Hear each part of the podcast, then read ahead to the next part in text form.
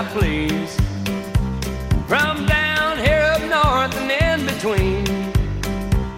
But baby, it's a shame, cause I always feel the same when I can't see Texas from here.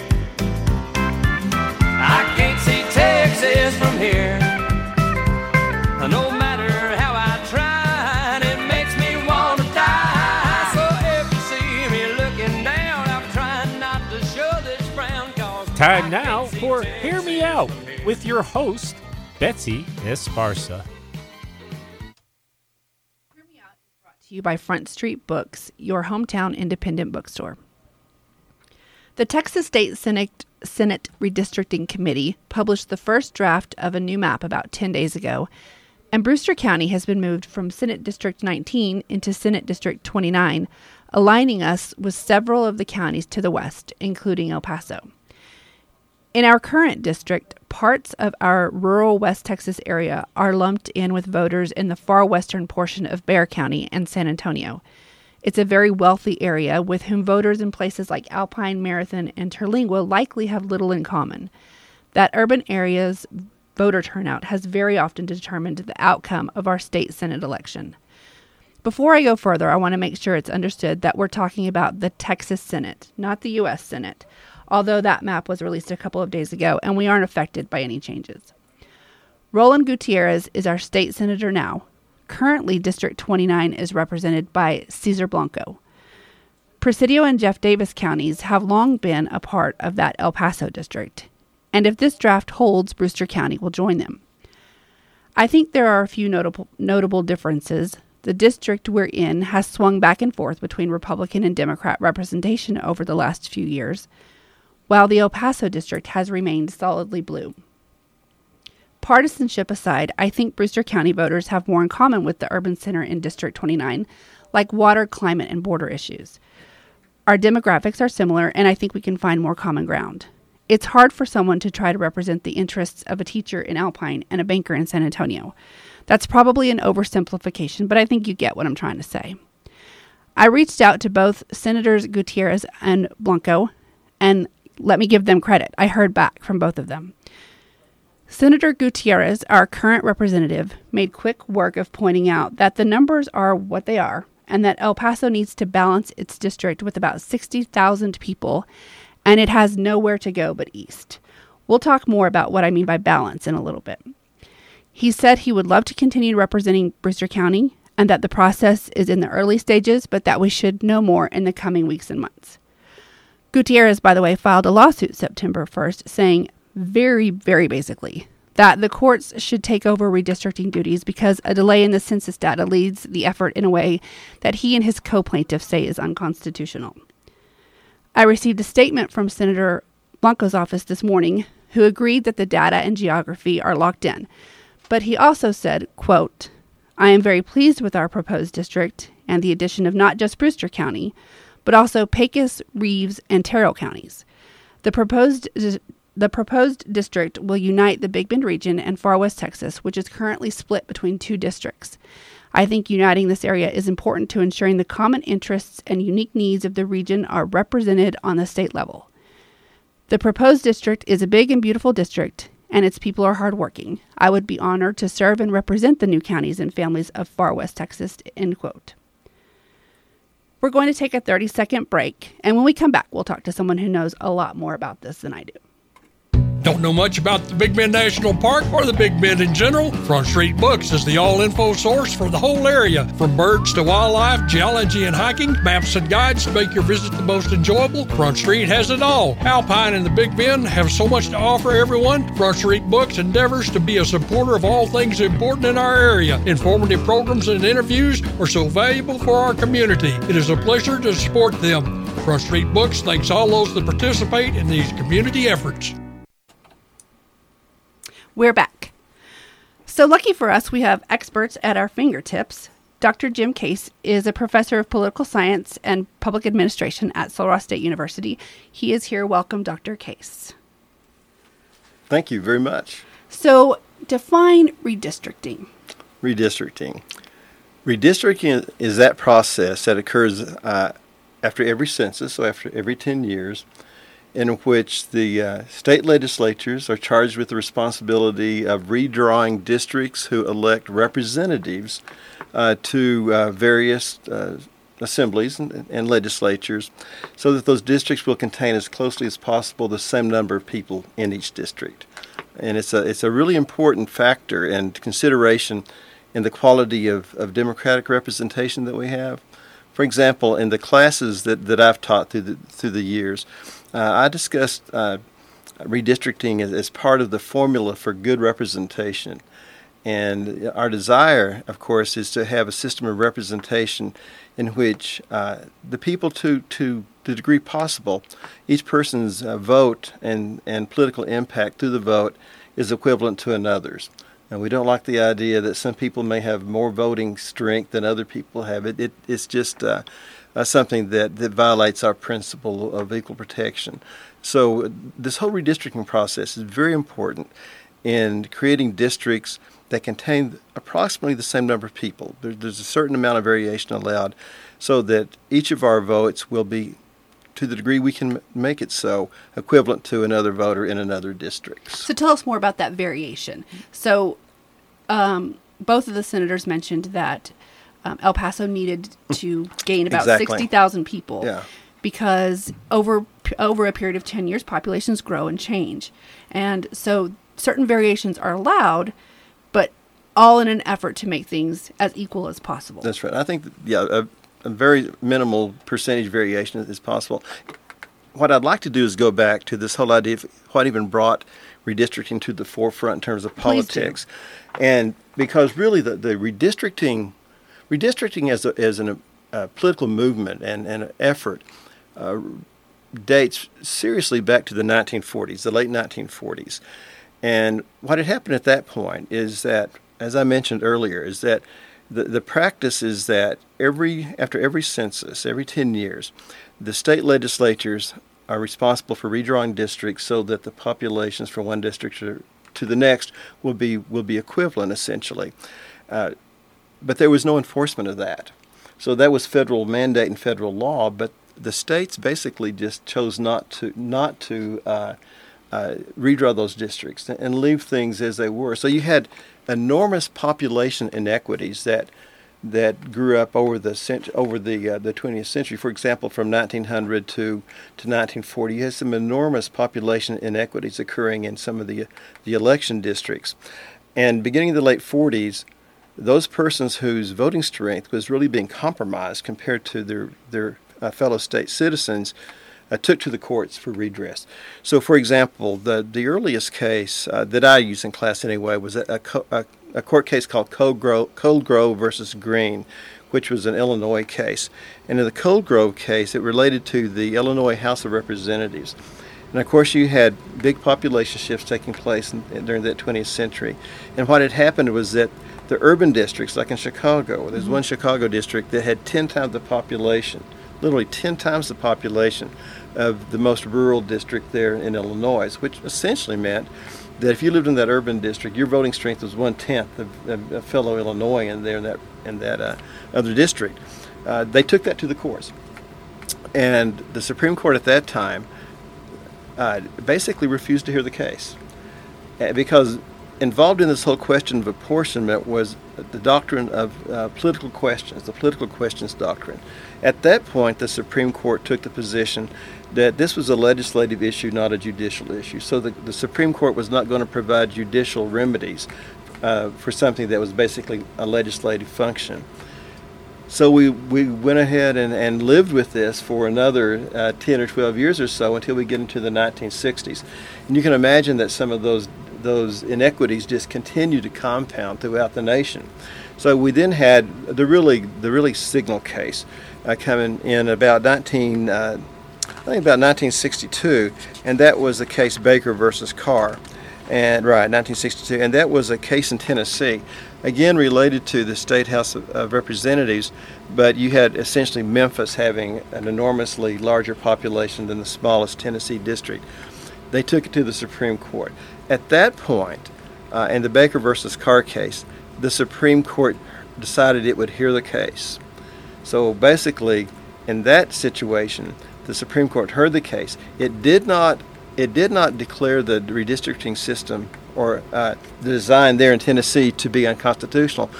But the significance of that Baker case was that the Supreme Court ruled that apportionment is in fact a justiciable issue. Therefore, the courts do have a right to hear it. Then you had the doors opened. And then from that point on, you had state after state filing cases. And, and for example, you had, uh, you had the Wesberry versus Sanders case that comes into play.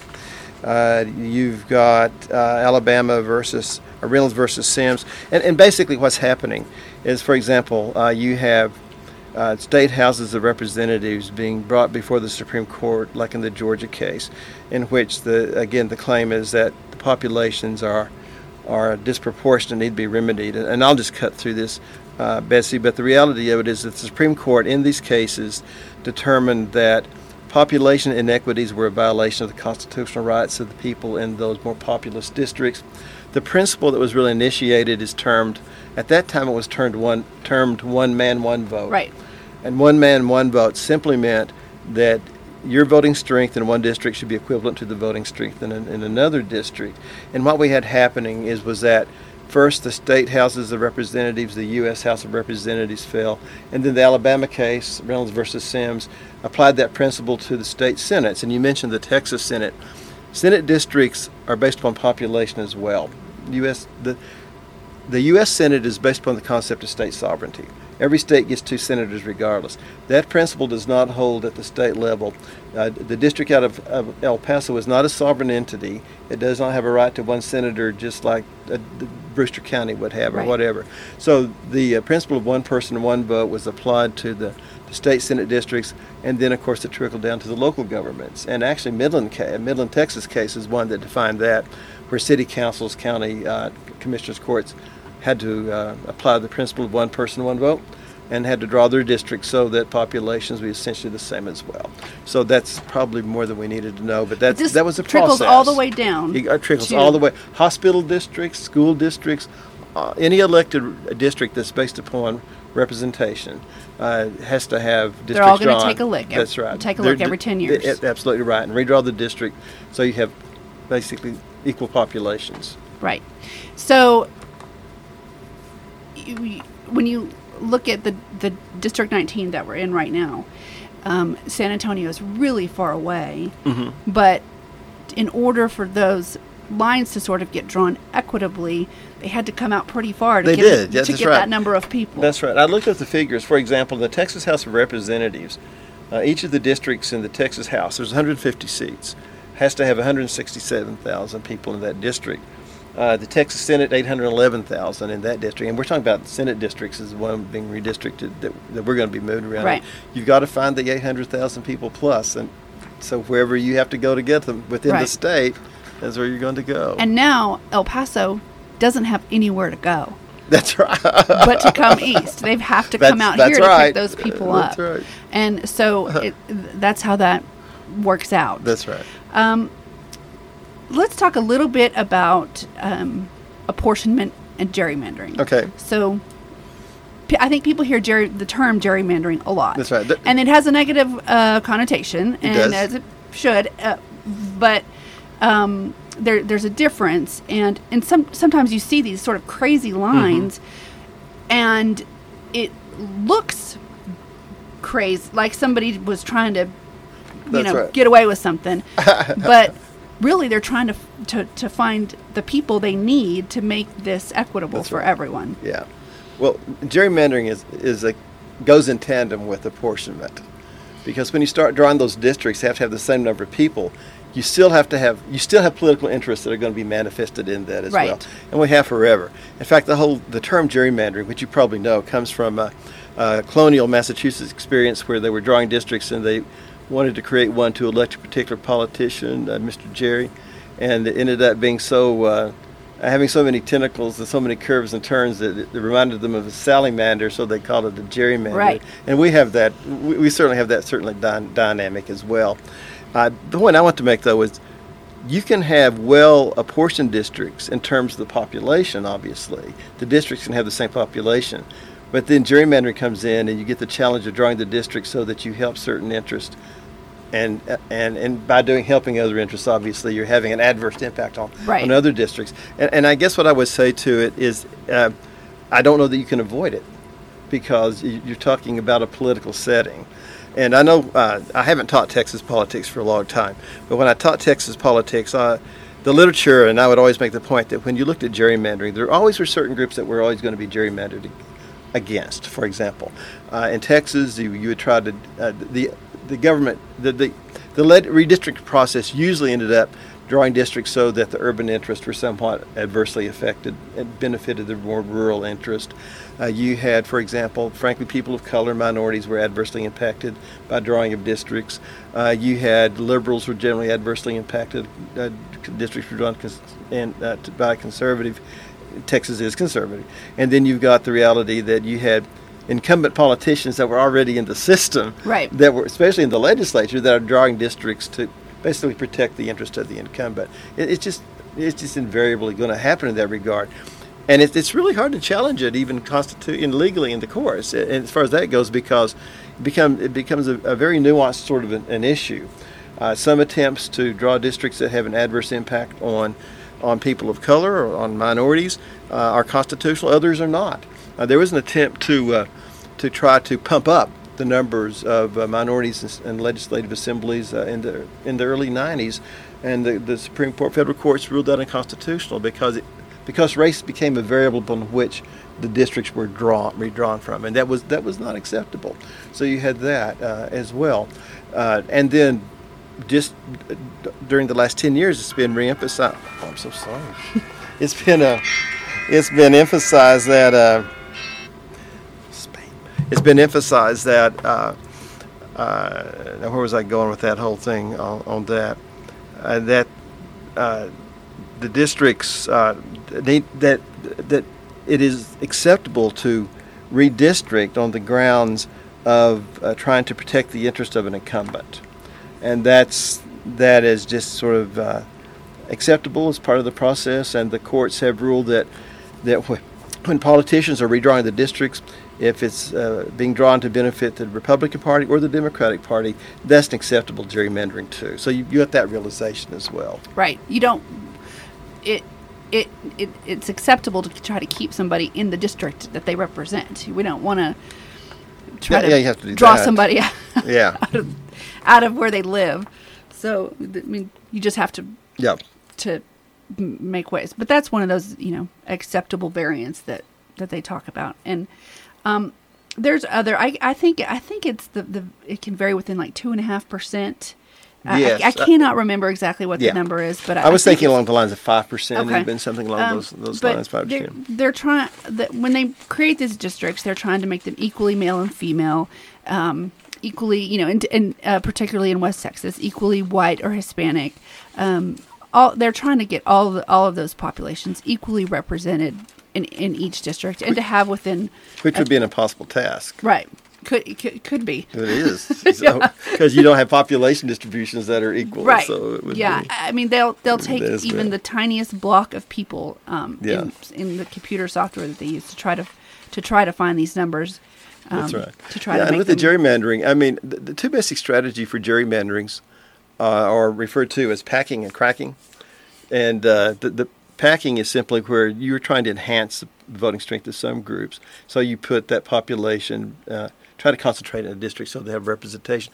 Actually, even uh, uh, even groups that are trying to minimize the voting strength of that particular population uh, will will resort to packing strategies because they think, for example, if you can concentrate the voting strength of that population, whatever it is, in one district, then obviously that population is not having an impact in two or three districts. Right. So it's almost like give them one district, uh, and and uh, and we can live with that. So and then of course the uh, that cracking is just dividing them up to the point where they really can't uh, uh, can't really significantly impact an election and wherever they're they're they're housed in that. so uh, both both both of the senators when i t- talked with them um, said several times this this is a first draft um, and that we are we're weeks and months and probably several lawsuits away from Yeah. from anything final.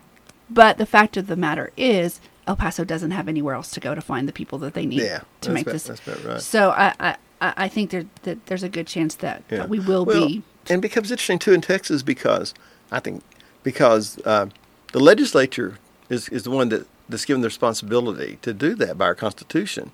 But if they can't get it done by the end of the first regular session, after the census comes out, then the legislative redistricting board comes into play, Mm-hmm. and then you've got a different set of actors. Now they're they're basically the legislative redistricting board is a partisan group. I mean, it's made up of you know the, the the prime officers of the executive officers of the state, and then they would be all Republican in Right. this instance, uh, and they would be the ones charged with drawing the district. But if they're if they're not successful, then it, the courts come into play. So it again it ends up being a kind of an interesting sort of process. You never are you you never know for sure which direction it's going to go.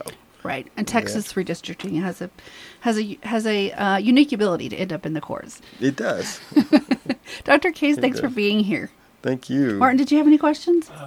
I did, but you know it's interesting when you're talking about El Paso because of its proximity to the border, has nowhere else to go. And- Right. And, I guess every state has that issue, especially with big at one cities. point. Somebody's always on the edge, Yeah. sure, and they've got to go somewhere Yes, else. Yeah. and, uh, But every state, you know, when it comes to the U.S. House, obviously everybody has, every state has to have essentially the same number of people in, the, in those districts that are elected to the House of Representatives at, in Washington. But in the state, they can manipulate it. But the state has to have whatever numbers are convenient for them. So as long as they're equal. Thank you, Dr. Case. Thank you. Um, I wanted to remind everybody that the deadline to register to vote in the November constitutional amendments election is October 4th. today is voter registration day. That's right. Today's National Voter Registration Day. Um, that's all I have for today. Um, Hear Me Out is on Facebook, where we post information about upcoming program notes and other interesting links from around the area and the state. Find us on Apple Podcasts so you'll never miss a show. Search Hear Me Out Alpine and click on follow. If you missed the show, you can go back and listen to the podcast, which is uploaded about an hour after the live broadcast on Tuesdays. You can also email us at hearmeoutalpine at gmail.com. Thank you, Betsy. Thank you, Dr. Case. Thank you.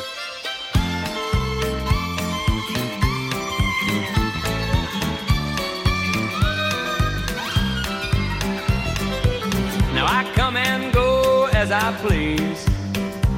From down here up north and in between.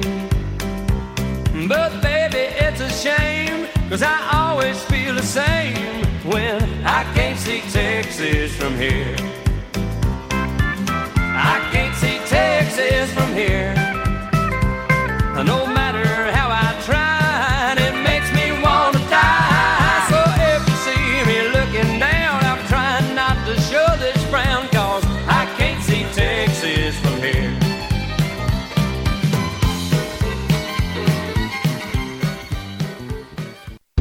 Know much about the